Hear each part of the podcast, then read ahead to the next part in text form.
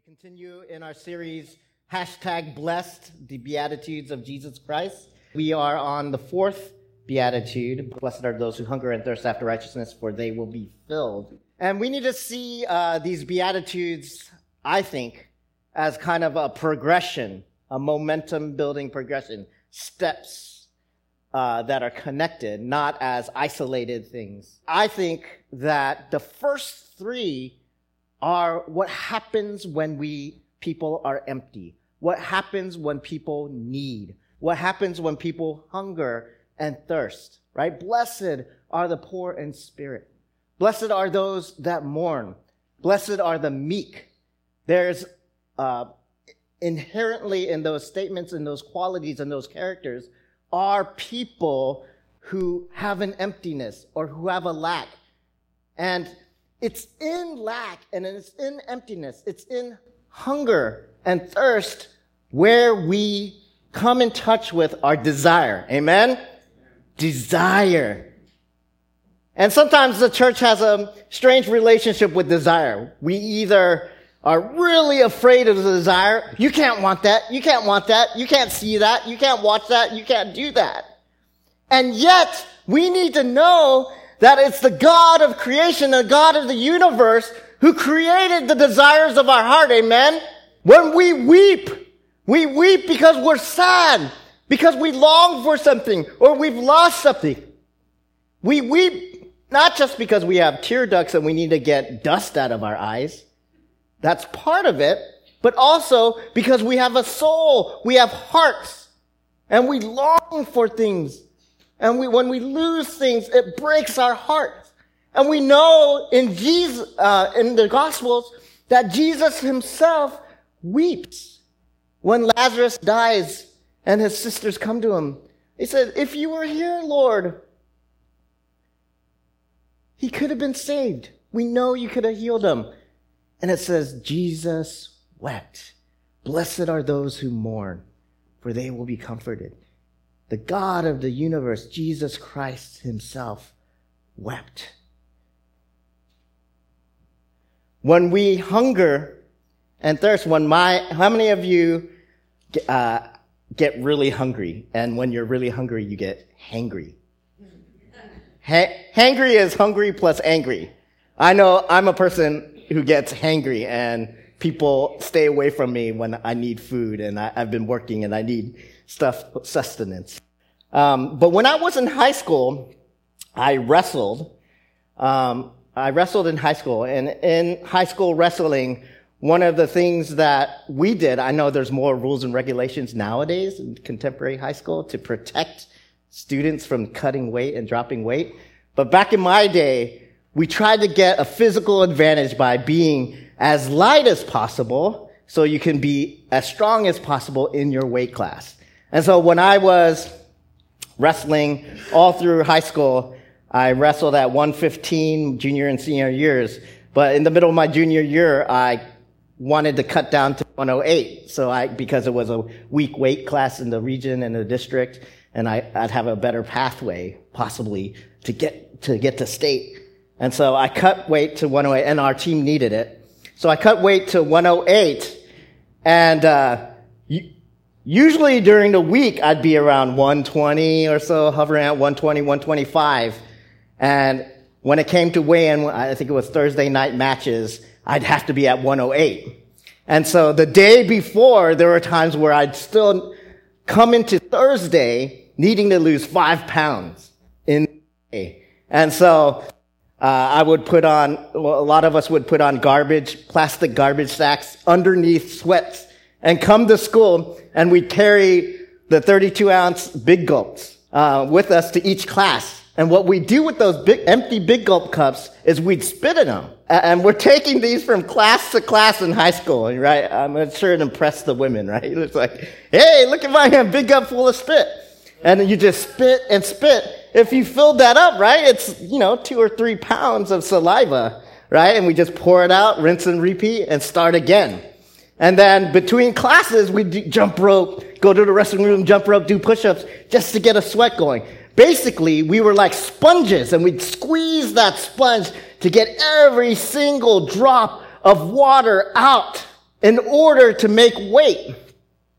And I've seen people lose like five pounds in two hours, right? Just from jump roping and sweating and spitting. And so it's just crazy. Um, and on those days, my friends, they're great friends, mind you, who didn't wrestle would just be eating their snacks, go to lunch in front of me and be like, mmm. And my mouth would, well, if I had any like hydration in me, it, my mouth would water. But I would just like, oh. And when they're eating it, like the temptation was, I'm just gonna grab that food and just eat it, forget it, I don't care. And I don't know if you um, have seen people who are hungry or like, you know, are dieting and the other person across from them is eating just this gourmet meal, just, you know, juicy hamburger or steak. And you, you, you, you and you're hungry and you want it and you kind of watch them and you're actually making the motions of eating, even though you're not eating anything. As they take a bite, you're like, and it's like, oh, so good. And that's what happens. You're so hungry and your stomach is cramping and it's panging and your mouth, you get cotton mouth, right? Because it's so dry and you're like, it feels like there's sand in your mouth all day. And uh, my, my uh, kind of routine was to go to Subway after school on the night of the, on the day of the match and get a foot long meatball sandwich. And on this foot long meatball sandwich, I'd get jalapenos, pepperoncinis, you know, olives, extra parmesan. I just load it with stuff, which is not a good idea, right? Especially on an empty stomach. I'd weigh in and, the, and I'd make weight. And the first thing after I weighed in, you know, you're qualified, you're good. The ref says you're good to go. I just devour that foot long meatball sandwich. And that wasn't a, mis- a mistake because after that, you know what happens. The jalapenos are kicking in in an empty stomach and you're just getting heartburn and the acids are flowing. You're just burning inside. And on top of that, all the blood is just rushing down to your stomach. And, and then you have to go out and like perform and wrestle against someone else. And you're just getting, I just felt sluggish, cramping up, and all the while, just, you know, in the middle of the match, just thirsting, thirsting, and just feeling really weak. I soon learned that crafty re- veteran wrestlers, you eat a little bit and drink a little bit, and you eat after your match, right? Because then you can perform. When you are hungry, and when you, your stomach is a little empty, you have a little hunger, then you have more drive, right? You have more performance in our lives, don't we experience that spiritually or, you know, as a metaphor? It's the times in our lives when we're a little empty, when we're a little thirsty, when we're a little hungry, where we have more drive, where we have more ambition, where we have more discipline, where we have more focus, where we have more passion. And I think this is what Jesus is alluding to. He's pointing this out. I need people in my community of faith, in this God's people, my people, are people who are always hungering and thirsting after righteousness, always hungering and thirsting after me. I, I want people in my crew. I want my disciples, you know, to have a little chip on their shoulder, right? To have a little need, to have a little, like, I don't have it right? And I, and I want it. I want God. I want to be righteous. Righteousness meaning to be right with God, to be right with people, to, to desire God's will, to embody God's will in our lives. That's righteousness. And Jesus is calling for people hunger and thirst after that. And if you see the three Beatitudes before that, the Beatitudes before that, those who are meek, those who are poor in spirit, those who are mourn, represent people who have that longing. The poor long and hunger and thirst. Those that mourn long and hunger and thirst. Those that are meek long and hunger and thirst. They're not feeding themselves with the strength and power, um, the false strengths and powers of the world, of people around them, but they're longing for something different, something more. And it's not quite complete around them, but they have vision and hope and faith that it is what should be. When we fast, we set aside often food and or water, or maybe you give up coffee. I need to give up, you know, my lattes, or you give up streaming Netflix, or you give up this or that. Um, but fasting is taking away, denying yourself something, emptying yourself of that thing that you usually fill your appetites with. Why? Why do we fast? What purpose does it serve? It serves the purpose of setting aside some of our physical or emotional desires in order to empty ourselves to receive what we more deeply desire a word from God, the presence of God, the Holy Spirit doing a work of healing and transformation within us. We desire relationship in the presence of God, a touch, a breath of love from Jesus Christ. If we are full, gluttonous, and fat with a PH, no, with F, we can't be filled, right?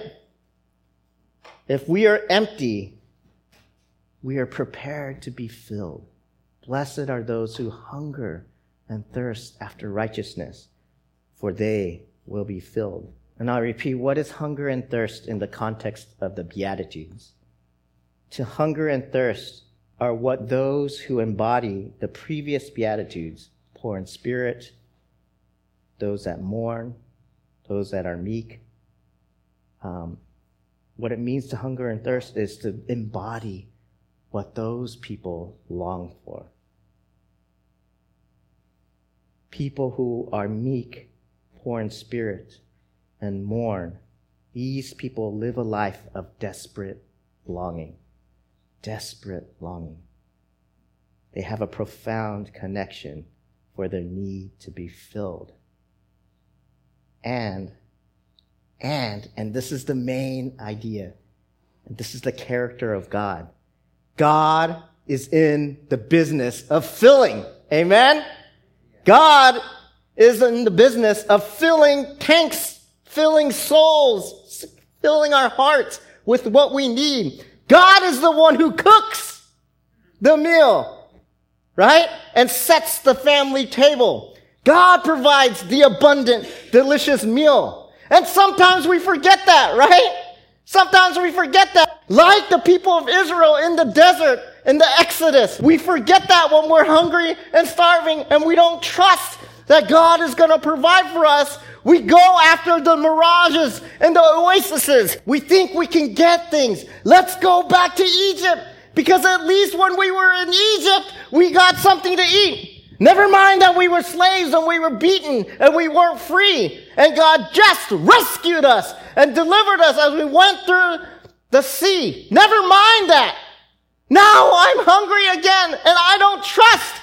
So I'm going to go eat over here. I'm going to go over here and I'm going to drink from this. And we're like people who are thirsty. And when people look at us, we're actually drinking sand and we're like, whoo, I'm drinking, but it's sand. It's sand. And there are so many things in the world, so many alternatives that we turn to. That's sand. Or we're eating glass, we're eating rocks, and it doesn't fill us. Well, it will fill our stomachs, right? But it's not good for us, it will kill us. And still, we lack, and still we need, and still we want. Are you with me, church? The world is full of empires, right? We think that person over there, or that relationship over there, or that drug over there, or that job, or that money, or that security, or that, or that is gonna fill us, right? But actually those things, when they are not of God or gifts from God, are vampires. They suck the soul out of us. They're soul vampires, right? We've all been in those puppy love relationships in elementary or junior high or high school, or maybe it happened in college, right? Just this, oh, I need her. She's my wind. She's my life. Everything. And you think constantly about that person and you write about that person. You write poems late at night at 3 a.m. Oh, without her, I am nothing. Right? I am crawling in a desert and there she is low like a spring of water coming up. I'm going to drink of her. I need her. I want her. Happy Valentine's Day. It's coming up and we need that. But people look for each other in those early, in the young love days, and they suck like vampires from each other. There's nothing giving, right? It's sucking. Yeah, I need you. And I need you. What can you give me? I need water. I need because I have cotton mouth, right? Give me those jalapenos, baby. Because when we're away from home, from the table of our Father, we forget the taste of that which really fills us. We feel the pangs of hunger and our mouths begin to dry with thirst. We turn our appetites to alternatives, food and drink that cannot fill, will not fill. In fact, some suck our souls even more. We are famished in the desert. Right? Isaiah 55. Why do you spend your money on bread that does not satisfy. Why? All of you who are thirsty and hungry, why are you spending your money on stuff that doesn't fill you? And you may have heard biblical preachers and teachers say that everything um, in the Old Testament, the law and the prophets point to humans' need for Jesus Christ, right? The law and the Old Testament and everything in the you know, and the scriptures point to our need for Jesus. And that's a perspective to take the scriptures and say everything that we read in the Old Testament is pointing towards Jesus Christ and his salvation. And Jesus himself says in the Sermon on the Mount, in this very chapter, do you not think that I have come to abolish the law or the prophets. I have not come to abolish them but to fulfill them. I am the fulfillment. Me. Right? I am the bread. I'm the water.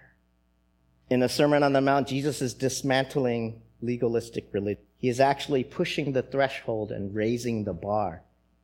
In fact, he says, remember, in chapter 5, be perfect as your heavenly Father is perfect. Be perfect? Not only should you not commit adultery, but if you even look at another's wife or husband with lust in your heart, even in your motivations, right? No one knows. No one sees. You haven't done any actions. Even in your motivations, you've committed adultery. Even if you hate your brother in your heart, you've committed murder. That's a high bar. And then he says, be perfect as your heavenly father is perfect. It's like, I can't do it. I can't do it. It's harder. I can, of course I don't commit adultery. Of course I don't murder. Of course I don't steal. Ten commandments, I got that. Easy. Jesus is like, I'm the fulfillment of the law and it's even more and be perfect as our heavenly father is perfect. Oh no, what are we to do? Discipleship and right living or righteousness flows from the inside out. This is what Jesus is talking about. it doesn't flow from meticulous observation of external rules or ritual, but rather the pursuit of right relationship with God and right relationship with others. Remember the rich young ruler saying, I have followed all the commandments since my youth, but still, what must more must I do? And Jesus is like, Sell everything and follow me. Sell everything and follow me. And it says, The man went away sad. And you're like, Oh, it's left there. You're left hanging. And I think we're left hanging in that passage because the next the next piece of that of the disciple is to follow Jesus and say, "But what do I do? I can't. I can't. This is where I am." And if remember, the Beatitudes and the Sermon on the Mount started in the first place because Jesus goes up on a mountain. It says his disciples came up after him, right? There's a pursuit there of the disciple up the mountain. It ain't no easy to climb a mountain to go listen to someone. I'm not going to go listen to anyone up a mountain. It's like someone, some revival, some preacher, apostle came into Seattle and said, I'm hiking up Rainier. And those who want to hear from me, hike up Rainier. I'd be like, bye. Do you have a podcast? You know? So like, there's a desire, a hunger and a thirst in disciples. Because Jesus wants relationship, right? He sets the impossible before us so that we say, ah, oh, I can't do it. And if you remember in the rich young ruler story, the disciples Jesus says it's harder for a rich man to get into heaven than a camel to go through an eye of a needle. And this, the guy leaves sad, but his disciples come after and say, then who can be saved, right? What does Jesus say? With people, all things are, it is impossible. With God, all things are possible. And that's the, what Jesus is saying when he's saying, I am the fulfillment of the law and the prophets. With me, all things are possible. You need to come to me. It's my presence. It's being with me. Hasn't this been the promise all along through scripture? Right? The people of God are like, the promised land, the land, the land, the land of Canaan, the land the water, the manna, feed us, feed us. For following the land, the land. When do we get our inheritance? When do I get my blessing? When, when, when? And God is like, my presence goes before you. I will be with you. I will be with you. I will be with you. And Jesus here is still saying, I will be with you. I will be with you on the journey. Get it in your head. It's about me. It's about you. It's relational. Discipleship and right living or righteousness flows from the inside out, does not flow from meticulous observation of external rules or ritual, but rather the pursuit of right relationship with God and right relationship with others. Jesus in the Sermon on the Mount is placing himself as the object of faithful living. The law and the prophets point to one, our depravity. We can't do it. We are poor in spirit. I, I, have, I have poverty. I am poor. And two, our utter need for Jesus as the one who fills us. And this way, to hunger and thirst after righteousness is ultimately to hunger and thirst after Jesus, relationally. And here we come to the point of the love story in Scripture. The end of the journey and the promise is his presence. God's presence with his people. God's presence with you relationally. And this is really good news, right? Amen? For us on the personal level. Hallelujah. But the Beatitudes also point us to a more systemic global reality. Jesus is casting vision for the kingdom reality, a reality in which God reigns and people are right with God and right with one another, where there's justice and love in the land, where there is shalom. Right? We've heard that word before, shalom. Shalom meaning the way things were meant to be, where all humanity, all nations, all peoples are living for the sake of one another, for the good of one another, for the flourishing of one another. In the kingdom of heaven, right living and right character reveal trust in Jesus, and they are the sparks of transforming communities and the renewal of the earth. God is making things new. So, put another way, in a world full of vampires and blood sucking and soul sucking, God is saying, Jesus is saying, there is another way. And the Sermon on the Mount and the Beatitudes is all about Jesus calling him to himself or laying out a vision for this is what God's people looks like. This is what ki- kingdom people look like. Right? And it's an upside down kingdom. Right? And it's going to be hard because the world doesn't work that way. And each of us are afraid that we're going to get taken advantage of. We're going to get stepped on because Jesus requests of us to be humble, to be meek, to walk the extra mile. All of those things. Ah, I'm just trying to survive. That's not going to work for me. I need to be strong. I need to get mine.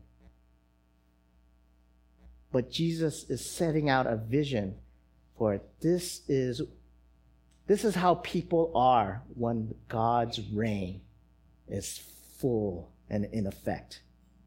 Amen. It's a kingdom within a kingdom. And it's a hard teaching. It should be a hard teaching. We should urgently pursue righteousness like hungry, thirsty people strive for food and drink. Righteousness becomes the air we breathe, the oxygen we gasp for. Pursuing righteousness means to yearn after God's rule in our lives, personally, and in the lives of others. As we pursue this discipleship, the Holy Spirit does a work in us to become people that reflect more of Christ's rule in the world. We are transformed to become reflections of the first three Beatitudes, as well as people who embody the teachings in the rest of the Sermon on the Mount. People who put aside murder, anger, adultery in our hearts, even.